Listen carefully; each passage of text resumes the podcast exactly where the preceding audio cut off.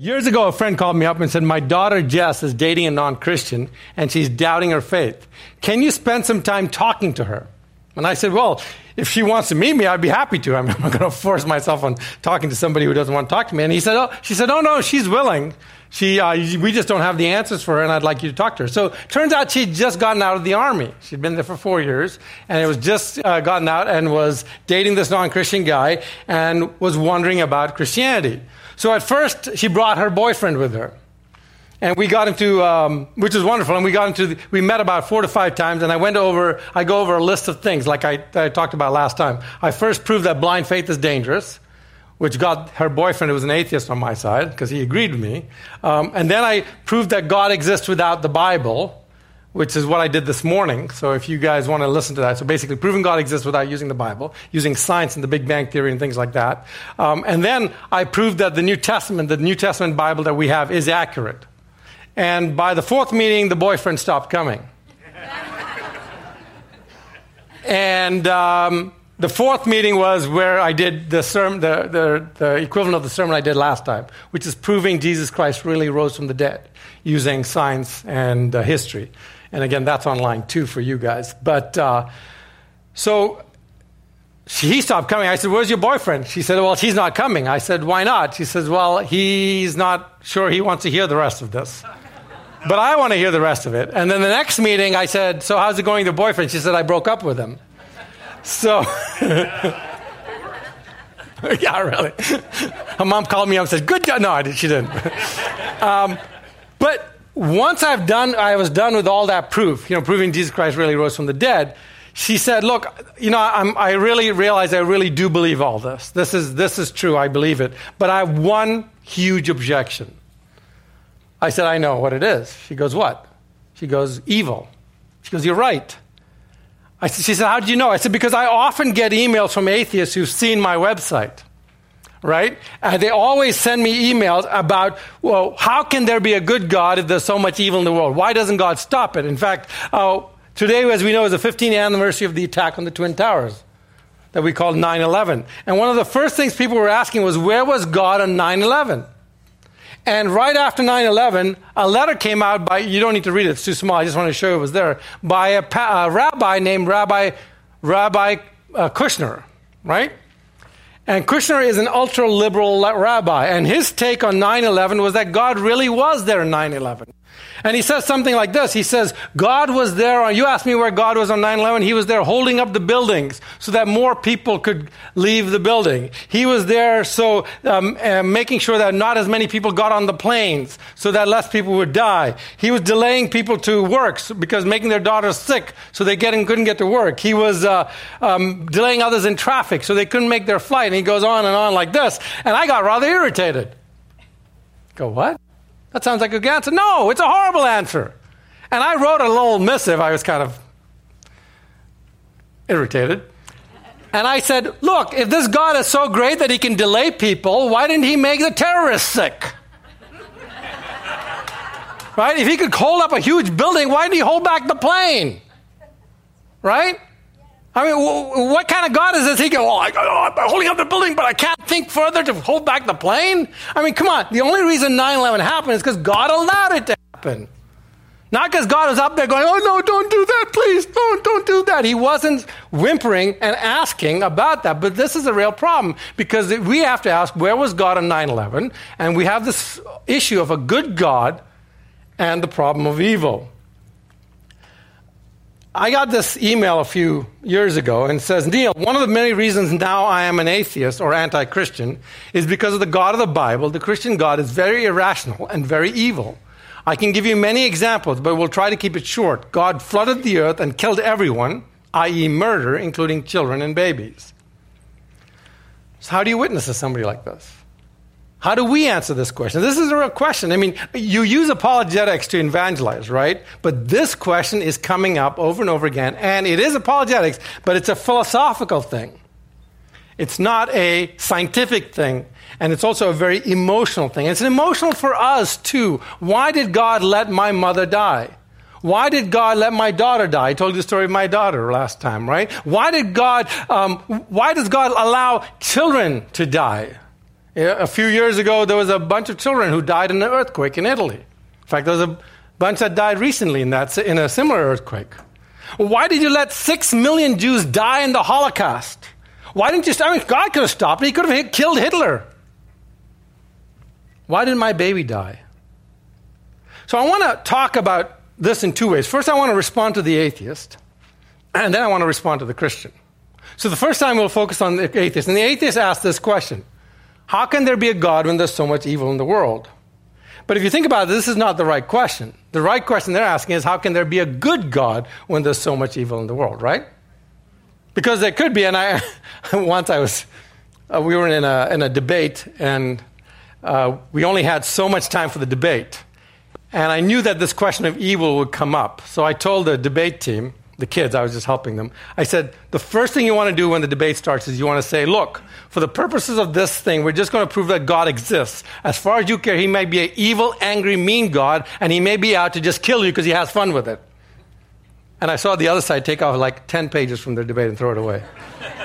Because this was a question they were going to ask. And I said, because I said, look, just phrase it as, we're just going to prove that a God exists. We don't have time for the evil side. And we don't think that's relevant because if a, a God exists, then you're stuck with it. And then I had them throw something in the end that shows that God, and you'll hear some of that today. So here's the thing. Here's what they're saying. Either there is evil in the world, so either he's unable to stop the evil, meaning he isn't God, right? He's unable. He's just not powerful enough to stop the evil, or he's unwilling to stop the evil, meaning that he isn't what? He isn't good, right? So this is the problem they have. But here's the thing. The first thing you have to say when you have this problem, again, remember, I'm asking the atheist. I'm saying, look, Mr. Atheist, the first problem you have is that you have to accept something, what it is. If you say that God doesn't exist because there's evil, because he allows evil to exist, the first thing you're saying is what? Evil exists. Right? You've got to admit, because if, if there is no evil, then you have no argument. Okay, fine. And your argument is that evil exists, so good God does not exist. But if you say evil exists, then you're saying what? You're saying there's a difference between good and evil, right? Well, obviously, because if evil, there was no difference between good and evil, then what is your objection? You have no objection. Now, if you say there's a difference between good and evil, what do you need? A standard. You read my slides, right? You need a standard to tell the difference between good and evil. How do you know that murdering babies is not good? What if it was baby Hitler? Right? You know, how do you know the standard? You've got to have a standard of good and evil. I mean, ever been to Starbucks and wonder why they start with a tall? Like, tall what? I mean, tall means nothing unless it's compared to something. Okay, turns out they do have a short. Right? It's a dollar less, but they don't want to sell you that. Okay, because they don't make as much money on it. So, but the point is that you it puzzled you. You go tall. Tall what? You've got to have a standard. What is normal? What is average? You know, I'm tall compared to Indians. But I'm not tall compared to the Sudanese that I grew up with. They're all seven foot tall, right? So it depends on what the standard is. So you've got to have a standard. Now, sometimes you'll catch people right here. You, you can say, well, are you saying that there's a standard, absolute standard of good and bad? Sometimes they'll say no, because they realize you're about to trap them. But it doesn't make sense, it is. But because if there is no standard, then when you argue about evil and you say, I don't like evil, you're arguing about a preference. Let me give you an example. Without a standard, your moral values are merely preferences. That's like saying, I can't believe God exists because I don't like spicy chicken curry. I'm an Indian. It's a sin not to like spicy chicken curry. but you really think it's a sin, or that's just a preference, right? I mean, uh, you just happen to prefer a good bland hamburger, right? Hitler prefers killing Jews. Prior to 1872, farmers preferred having slaves. God prefers to make you suffer. Who's to say they were or are wrong or bad or evil? It's merely a preference. In which case, your complaint is basically that you don't believe in God because you don't like that somebody else loves curry. Right? I mean, it makes no sense to say, I don't prefer evil, therefore God can't prefer evil. It's a preference. Unless you're saying there's a standard, you can't ask anything. So you can't have a, uh, you can't say there's a difference between good and evil unless you have a standard. But now you have a problem. Because if you have a standard, what do you need? you need a standard giver. Well, if you have a standard giver, where does that standard come from? Well, one option is the standard giver is man. And anytime somebody says, other men create the standard, I ask, which man? Mother Teresa or her Hitler? And they go, no, no, not Hitler. Definitely, definitely not Hitler, right? I, we don't want Hitler. I go, well, why, why, why not Hitler? Why not Mother Teresa? And I, the way I phrase the question is I say this, look. Oh, uh, somebody else, they also say, what about society? They go, well, society, well, the problem is if they say, well, society determines the standard, you go, wait a minute, wait a minute, here's the problem with society. German society determines Jews are not human. Why didn't that count as a standard? They go, well, no, no, I mean the whole world has to decide. I go, that's, that's even worse for you because the whole world thought slavery was okay until the 1800s. Did that make slavery okay? No, no, no, that's not right either. Now, some of them will argue, yes, that is, we decide what the standard is. But then you're going back to the preference right? They'll circle around. You go, no, you're back to your preference again. You like spicy chicken curry? I mean, I like spicy chicken curry. You don't. You're sick in the mind, in the head, right? Some of you will get that later, but. but here's the question I ask people if there is no objective morality, why was Hitler wrong? And then, if there is an objective morality, why do you get to decide what it is and not Hitler? Right? So you're saying Hitler's wrong, but then you're saying I get to decide. Why do you get to decide and not Hitler? And the right answer is neither of us to decide what it is. We need an authority who is over all mankind to decide what that standard is. So to have an objective about this, you've got to have an authority, and it can't be Mother Teresa, it can't be Hitler, it can't be society, and it certainly can't be you, bucko. so I had an atheist say, well, you know, the standard is actually our DNA. It's, it's, we evolved, our standard evolved, you know, and as the years passed, we evolved. That's why slavery was okay before, but our standards have evolved. I said there's a problem with this. And the problem with this is called Scrabble. I talk about it in the 40 days and the book that we have out there. The problem is Scrabble. One morning, let's say you and I are playing Scrabble at your house. We're in high school. And we throw out the Scrabble board, and amazingly, by an incredible chance of nature, the letters spell out, take out the garbage. and you immediately say, oh, I better take out the garbage. No, you don't. You say, wow, that's amazing. Are you morally obligated to take out the garbage? No, because it's a Scrabble game. It's an accident. It, it has no authority over you. Now, let's say the next morning you wake up and you haven't cleaned up the Scrabble board. And your mom, deciding to be creative, says, Jake, take out the garbage. Signed, Mom. Now, are you morally obligated to take out the garbage? Yes. Why? Because mom is a person and mom has authority over you. If it said, take out the garbage, Timmy, you go, little brother Timmy, I'm not going to pay attention to him because he has no moral authority over you, right? So you can only be obligated to a moral standard if they are a person and if they have authority. Now let's go back to our little slides flowchart here right?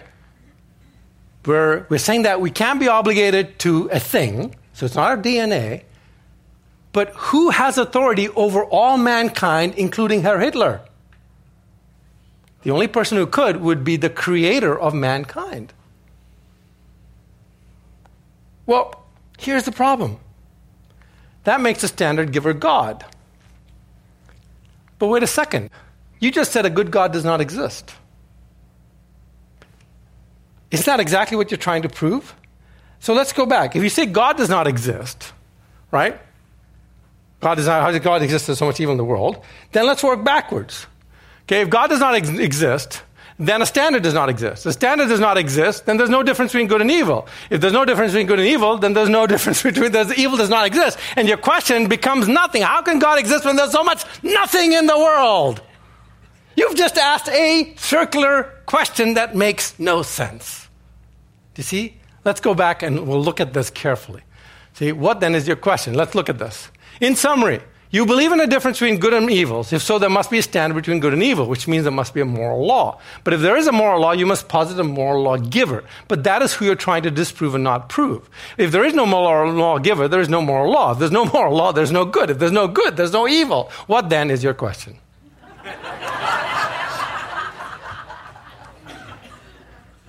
The atheist cannot ask the question unless he posits a God to begin. The question without God has no answer, has no rational answer. So there must be other reasons why evil exists. And that's what we want to look at, and we'll look at this as Christians. So both of these don't work. They're both are logically false. Okay. So, your recognition of the presence of evil rather than disprove the existence of God actually proves the existence of a supreme moral standard giver. And we've agreed that it can't be mankind. Okay. But it's a valid question. Why does God allow pain in our lives? The Christians say, we know God exists, but yeah, loved ones die, people suffer. Why? So why does God allow some people to suffer and others to not? What about other natural, natural disasters? What about death? So let's go back. Let's do some background here. God can do anything. This is the question. Yes. I want you to be very careful in how you answer this question. He can't lie. He can't lie. Can God do anything? No, he can't lie, right? What else can't he do? Can he die? He can die as a his human flesh can die, but he can't die, right? Uh, can he sin? Can he stop being God? Can he make one plus one equal three? No. God cannot do anything. He cannot sin. He cannot stop being God. He cannot do what is actually impossible. He cannot make a round square in 2D space. He cannot make 1 plus 1 equal 3. He cannot be logical. He cannot be irrational. Why? Because logic and rationality are the very nature of God. He cannot stop being his own nature. I was once driving in a car with a friend of mine, and I started explaining something, and I said, You see, it's just logical. And he turned to me and he says, Neil, that is man's logic you're using. You need to use God's logic. It's different. And I turned to him and I said, That's the most stupidest thing you've ever said to me in my life. he said, What do you mean? I said, All logic is God's logic. It's either illogic, it's not logic, or it is logic. But if it's logic, it's God's logic. So I may be wrong, and my logic may be wrong, but if it is logical, it is God's logic.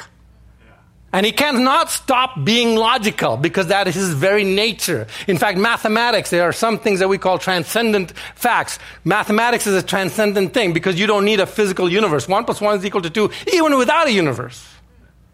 Right? Um, a set theory, another transcendent fact. Some people argue beauty is a transcendent fact.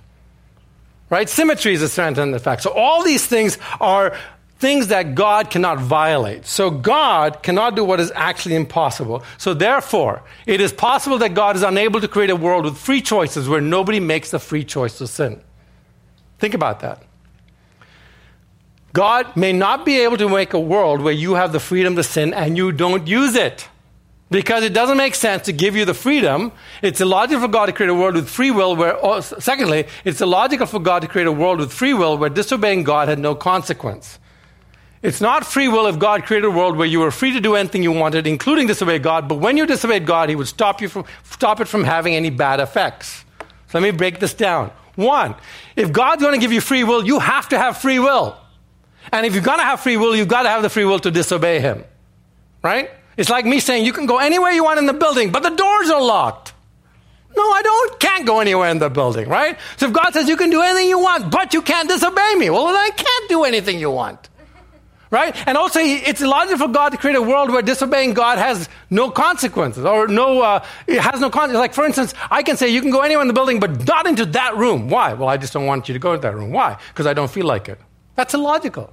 When God tells you not to do something, it's because it has a bad consequence. Right? God doesn't tell, if you, if you look at every single law in the Bible, there, because there's a reason why you shouldn't do it. It killed someone, hurt someone, or caused disease.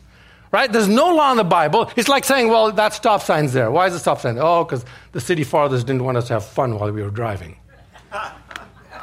no, the stop sign's there so you don't kill anybody.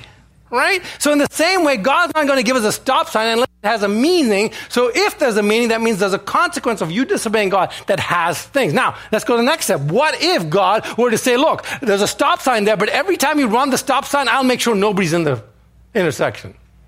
Well, then why have a stop sign?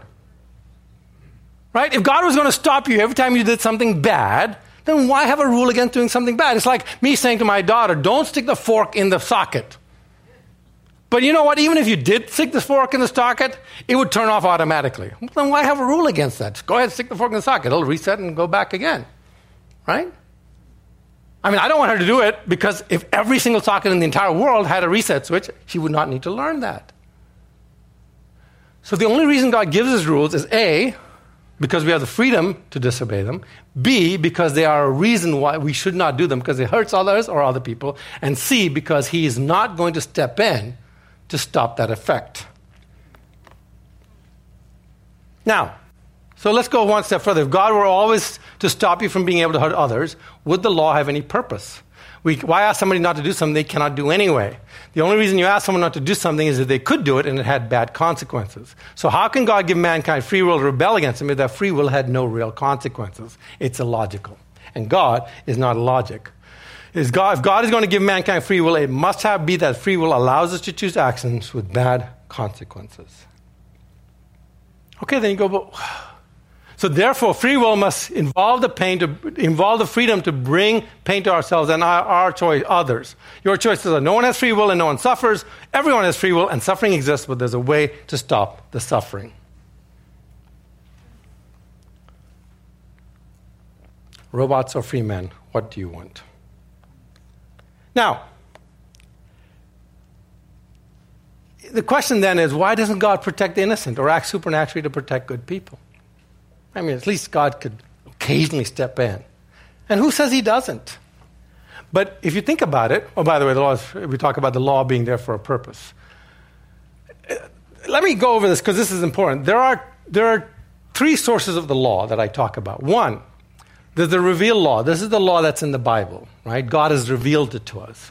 Two, there's the conscience law. It's the self evident law.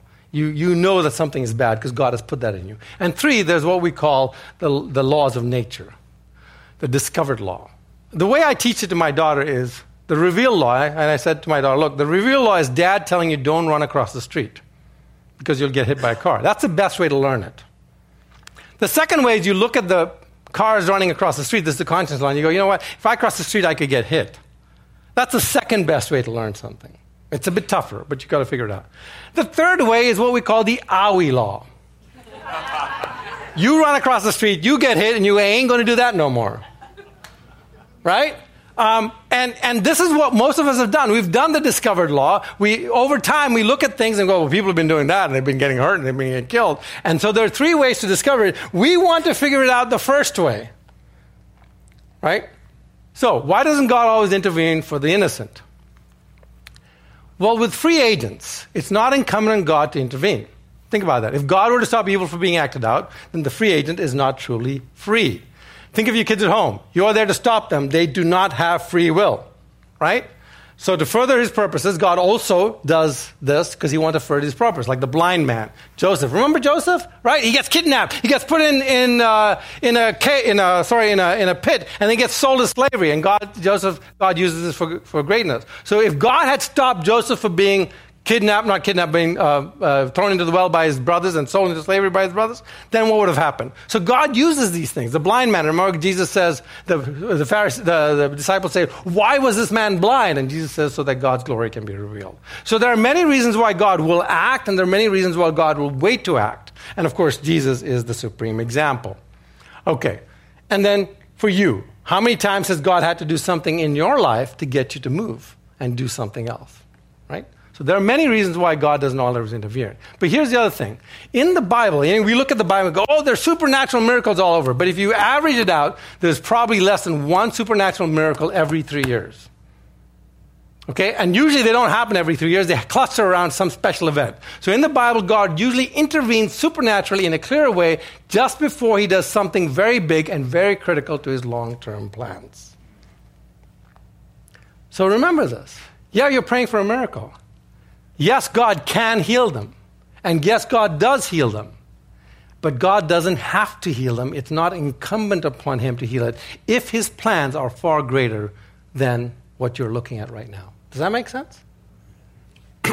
okay, you go, well, Neil, well, yeah, that's fine. What about natural disasters? Well, take the tsunami, for instance. Here's an interesting thing uh, about tsunamis and natural disasters. If you think of the way the world is a great, a great book by Hugh Ross. He talks about why the world is the way it is. And he talks about all these things that have to happen for the world to be the way it is, right? And it's an amazing book. I got the name slips me by, but you go look up for Hugh Ross, and I think it's called Why the why the universe is the way it is. And he talks about how you, there are certain things that we need to have for modern civilization that couldn't have happened, couldn't be there unless it happened ages ago and is inherent in the way the world is designed. But look at natural rise. It is possible that God cannot create a habitable world with wind, which we need, but no volcanoes or earthquakes. Why? Because if you have wind and you don't have earthquakes and volcanoes, guess what? Guess, Guess what happens with wind? You get erosion. And what happens is all the land will erode below the level of the sea. Right? Similarly, similarly for hurricanes, no temperature equalization. Uh, you need temperature equalization. Floods, no nutrients are replenished in our soil. So there are many good reasons for all these things to take place. You go, wait a minute, but what about slow floods? Well, that violates physical laws. You know, what about slow earthquakes? That also violates physical laws. What about weak hurricanes? You can't make a weak hurricane. Right? What about gentle breezes that equalize it? No, it doesn't work. You know, there are many climatologists that will tell you that. They'll also tell you a lot of other stuff that doesn't, isn't true, but never mind. We won't go into global warming at this point. Um, but uh, the reality, what about famines? The reality is there is no famine that has ever occurred that wasn't man made or man preventable. And so we keep going that. I mean, you start going down the list. What about diseases? Many diseases are actually man preventable. Other diseases are man curable. If we spend our time fighting the disease instead of fighting each other, we would actually do a lot of good, right? Imagine all the resources that were lost in World War II right? But there were evil men. We had to stop them first before we could go ahead with it. So the reality is, man causes evil.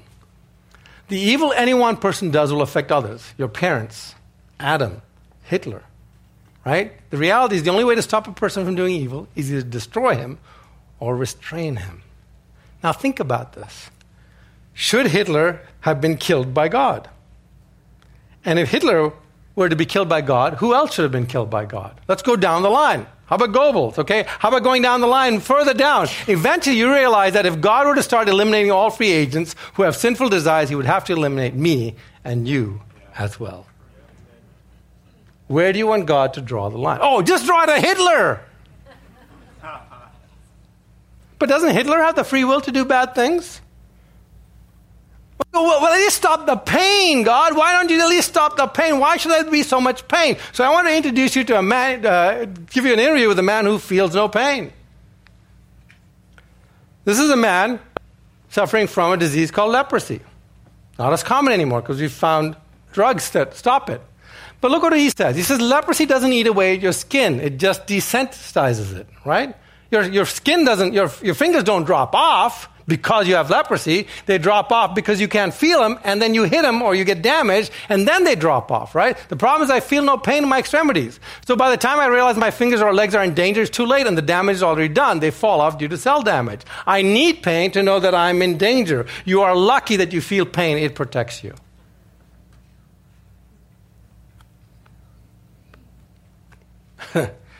yeah, but come on, why would pain have to be painful? What about other warnings? Why don't you warn us some other way, God, right? Like pleasant warnings. Yeah, like uh, then we wouldn't stop drinking or doing drugs. So, hey, here's a, a sign on the cigarette box cigarettes kill. Yeah, that's a nice warning. It doesn't work, does it? Not as well, right? Uh, what about mental knowledge about danger? Well, we know it. We ignore it. Speeding, drinking, driving, dating non Christians. We know the dangers. What about a different sensation? We just ignore it just like others. Pain has to hurt or it will not work. You see the dilemma you're putting God in? You're trying to give him an impossible task and saying, Well, God, why didn't you do it this way? Well, it's a good reason why it is not that way. So, pain and suffering have a purpose to protect us, to refine us, to humble us, to perfect us, to teach us, to allow us to understand and minister to others. You know what's interesting about this is for every person who's a non Christian that loses a loved one, there's a Christian usually that has lost a loved one and can minister to them. God has created this in a way that He can use our pain to glorify Himself and reach out to others who don't understand that, and to glorify God in the blind man, and to prove a point. And here's what's very important. Remember last time, I, I, one of my important points of last time was the disciples died, they'd seen Jesus rising from the dead. One of the disciples had seen Jesus rise from the dead, and they all became filthy rich and lived happy lives. And you go, well, why should I believe them? They made money off this deal. But all of them suffered terribly tortured, persecuted, scared, chased, crucified, flayed alive, speared. Why? Because their testimony had to stand the time. They said, I don't care what you do to me. I know Jesus physically rose from the dead, and I touched him, I saw him, I ate with him. And I put my fingers in those holes. And if it doesn't happen to the best of them, why should it happen to the worst of them? me. But God didn't just sit there and say, I'm going to create this world where you're going to suffer. He said, I'm going to suffer with you. He came to earth. He shared in our sorrows. He was called the man of sorrows. He suffered rejection, injustice, abuse, physical torment, and death. He came along our side. God is suffering in our pain with you and with us and for us. See, God, desiring to be loved by free agents, gave Adam free will, knowing fully well that Adam's choice would create pain in the world. But God cannot do that which is impossible. He desired our love, and love has to be given freely. And He said, I know you will choose wrongly, and I know you will suffer. So I will also suffer alongside you. But in my suffering, I will redeem you. And through my death I, debt, I will forgive you, and by my stripes, you will be healed.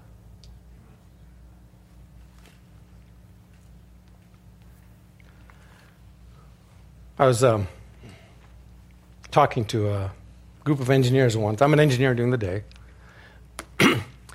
was on a project, and there was about six or eight of us, and we decided to take a break and go to lunch. So we're sitting there in a Chinese restaurant, you know, the circular tables, the thing that spins in the middle.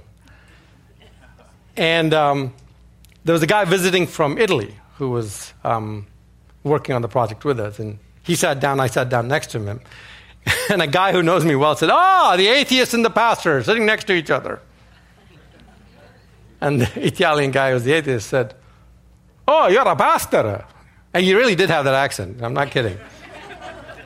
I said, No, I'm not really a pastor. I'm, I'm, I'm a Christian. I, I, teach apologetics. He goes, You know, he didn't know what that was, and I didn't take the time to explain it. I thought that would be the end of it. He says, Let me tell you why I'm not a Christian. or I should say, Let me tell you why I'm not a Christian. he said, uh, Last week in Italy, 50 children died. You tell me where God was. What, what happened to them? What? Uh, he says, what do you think of that? I'm like, and I said, um, let me ask you this.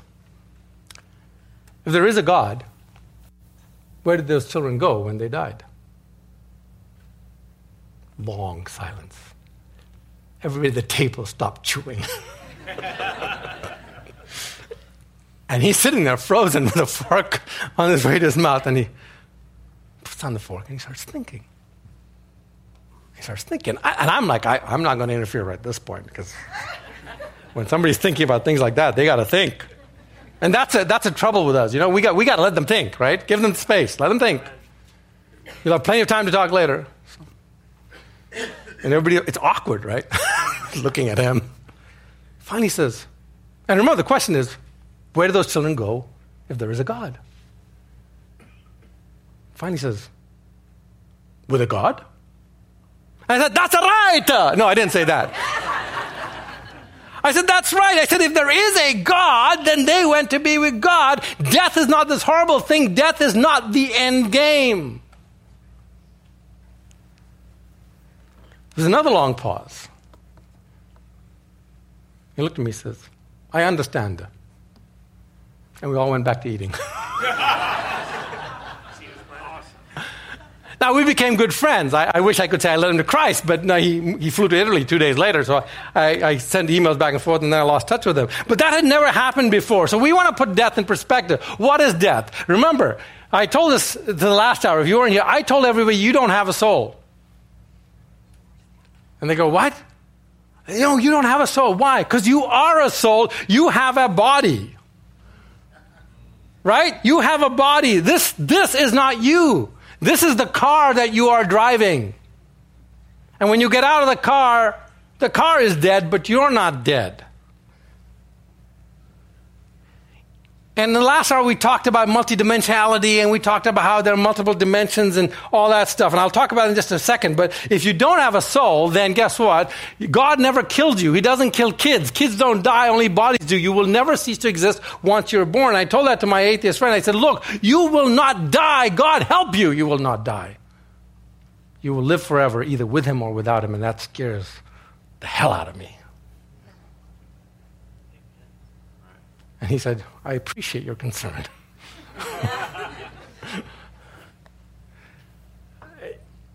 See, physical death is merely a movement from one plane into another after discarding our body. In God's extra dimensional existence, death is similar to moving from one continent to another. That you don't cease to exist, you just go somewhere else in another dimension. Death is a transition from a limited three dimensional plane to a multi-dimensional plane. Let me give you a quick example. The scientific evidence is for brief moments after the Big Bang, we can calculate there were 10 dimensions, if not more. These disappear to our future senses after 10 to the minus 23 seconds. Well, you got 10 dimensions. Oh, wow. Science says that 10? Yeah. Well, we know of these three dimensions, height, length, and width. I'm going to go this really fast because it was we did it in great detail in the last hour. So what else is there? Well, the fourth dimension is time. Right? Now, you go, okay, well, so what if there was a fourth spatial dimension? That's not time, but a space dimension. Because the, the science says there are at least six spatial dimensions.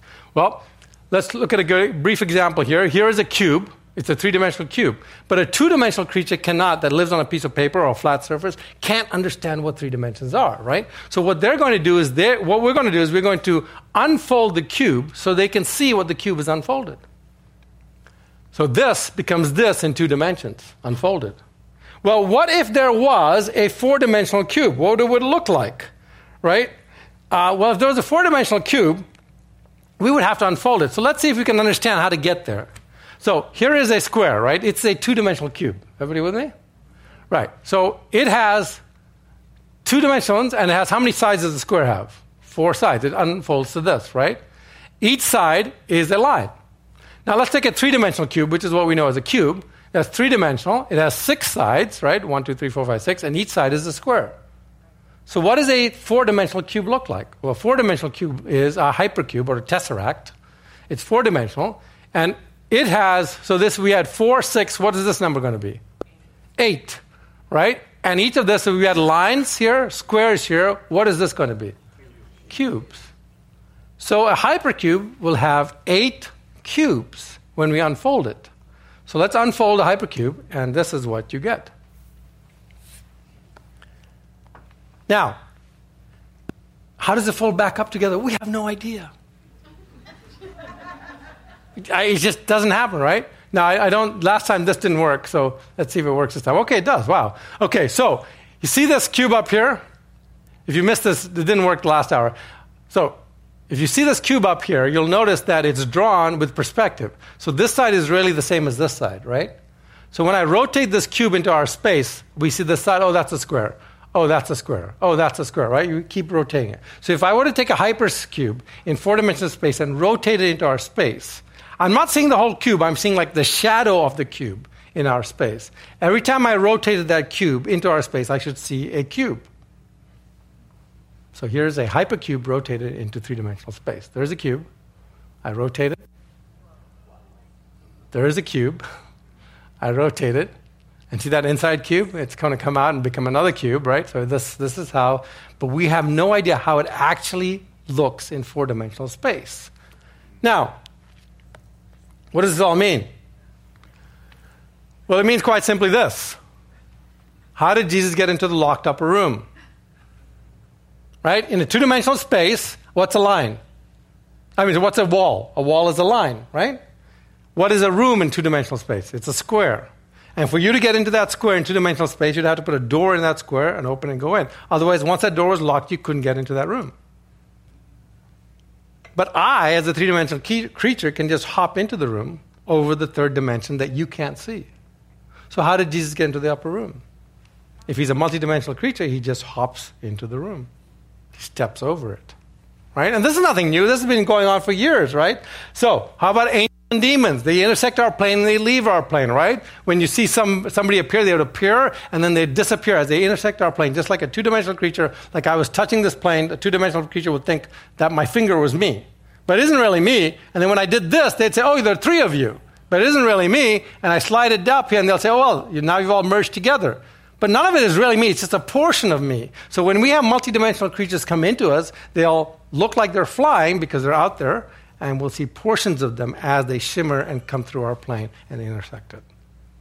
And there's a lot more. If you go online and look at three dimensional, uh, four dimensional hypercubes, hyperspheres, it's a lot of fun stuff. Um, but here's the other thing where is heaven and hell? Other dimensions? Most probably, right? Uh, a soul that can't be measured. You know, uh, there was a time when they said, okay, we're going we're gonna measure somebody just before they die and then measure them after they die and see if there's a difference. Well, of course there's no difference. It's a multidimensional being, right? You can't measure multidimensional beings, right? Uh, this is a scientific explanation for the supernatural, by the way. The natural is 3D plus time. The supernatural is the other six dimensions. Science actually claims that there is a supernatural. Well, you go, well, that's all science fiction. No, it isn't, because we just built the Large Hadron Collider in Switzerland to send a particle into that fifth dimension. So, and by the way, I talk about this in this book. I shouldn't show you this book because I think we're out of them. and this is the book for it. So, what is death? Death is a movement from the physical and temporal, short term dimensions of man into the spiritual and eternal, long term dimensions of God. Death to you is merely a permanent movement to God's dimension. You don't die, you just move there. And remember what I said it's more colors, more sounds, more taste. I did this last time I was here. I said, when my daughter died, my older daughter asked, Dad, what's it like when you die? Is like falling asleep? And I, first I said yes. And then I thought, no, because in the multidimensional sphere, you have more colors. So you now see with three dimensions. Imagine the number of colors you see in 10 dimensions. You listen to music now with three dimensions. Imagine music in 10 dimensions. You eat pizza now with three dimensions. Imagine pizza in 10 dimensions. Or women, chocolate in 10 dimensions. All right? Relationships. We have three dimensional relationships, four dimensional relationship in time, but think of a 10 dimensional relationship. So I turned to her, I said, honey, no dying is not like falling asleep, it's like waking up. We are not allowed to kill people. We're not allowed to move them. It's called kidnapping. To take somebody against their will and put them somewhere else, right? Unless you're their parent. But God, who is the parent, is allowed to transport someone from one dimension into his presence. Thus, the physical death of anybody, I'm not saying that parents can kill kids. Thus, the physical death of anybody is not an example of an evil action by God. Does that make sense? You can't say, well, God, you murdered these babies. No. He said, I just moved them. In fact, I moved them from a horrible, plain, dull, black and white existence into this wonderful, colorful existence in my presence. And when the atheist says, I understand, he has glimpsed some of that. We need to wrap up here. if you were here, uh, I think it was a month ago when I talked about daughter, you understand that. I, I, want to talk about my mom briefly. In July of 2014, we buried my mom. She was 79 years old. She was always a healthy eater. Um, but she, had, she needed a quadruple bypass. I claim it's because she ate more carbs than meat. I eat meat as much as I can. Uh, and it's supposed to be better for you. But she came out of that quadruple bypass with flying colors and she was walking and talking, and everything was fine. Until about a, a, week after surgery, we suddenly got an emergency call that she had been rushed into the emergency room for surgery because her organs had been shutting down. Somehow, something had gotten dislodged and is shutting down all her system. A few days later, the doctors all took us in the room, and I've seen this before. Every time the doctor takes you in the room, it's a bad thing, right? I mean, I had that with my daughter, and I saw it with my mom. And I said, I know what's coming. And they sat us all down. They said, Look, we don't think there's much hope. And my dad, see, we grew up in the Middle East. And uh, at one point, there was a place, where, there was a, a, a, we were in Sudan, South Sudan, and there weren't any good schools. So my mom would go to India with the kids, and my dad would stay in Sudan. And so, and he would come on vacation. And so he says, It's okay. We're not afraid of death. She'll just go on ahead and I'll come there on vacation. And a day later, she went to be with her Lord and my Lord and to play with my daughter Caroline in a place with lots of colors and lots of sounds. Revelation 21, 1 to 4. Then I saw a new heaven and a new earth. I saw the holy city, the new Jerusalem, coming down out of heaven from God. And I heard a loud voice from the throne saying, Look, God's dwelling place is now among the people, and he will wipe every tear from their eyes. There will be no more death, no more mourning, no more crying, no more pain, for the old things have passed away. You see, your primary purpose on earth is to glorify God. And you will glorify God in heaven. By the way, you're not going to live in heaven, just to get your theology right. You're going to live on the new earth. You go to heaven for a short while until the new earth is made, and then you come to the new earth. But the question is, is there free will in heaven? Is there free will on earth? I mean, if you don't have free will, if you have free will here, won't you need free will there? I mean, are we all robots in heaven? How, how does God stop that? How, do, how does God prevent you from sinning in heaven?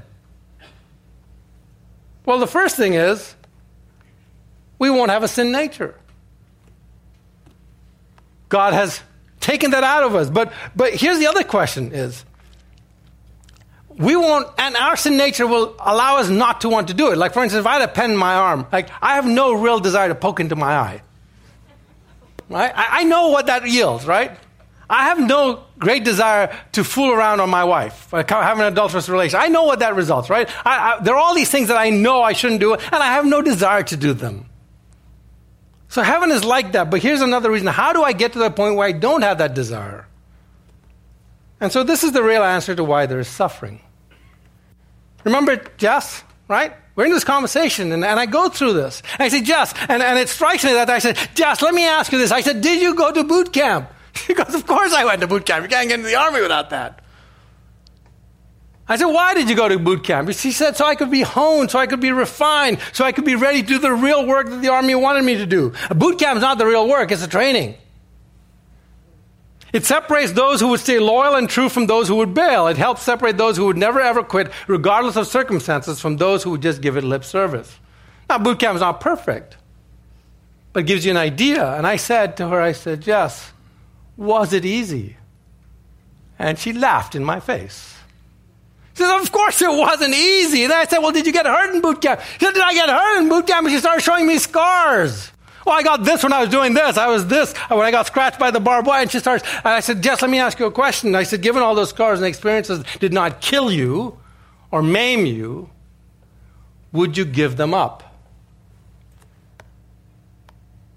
And she looked at me and she said, Are you kidding? This is my badge. This is my branding. I earned these. So, folks, this is boot camp. Go earn your branding. God bless you.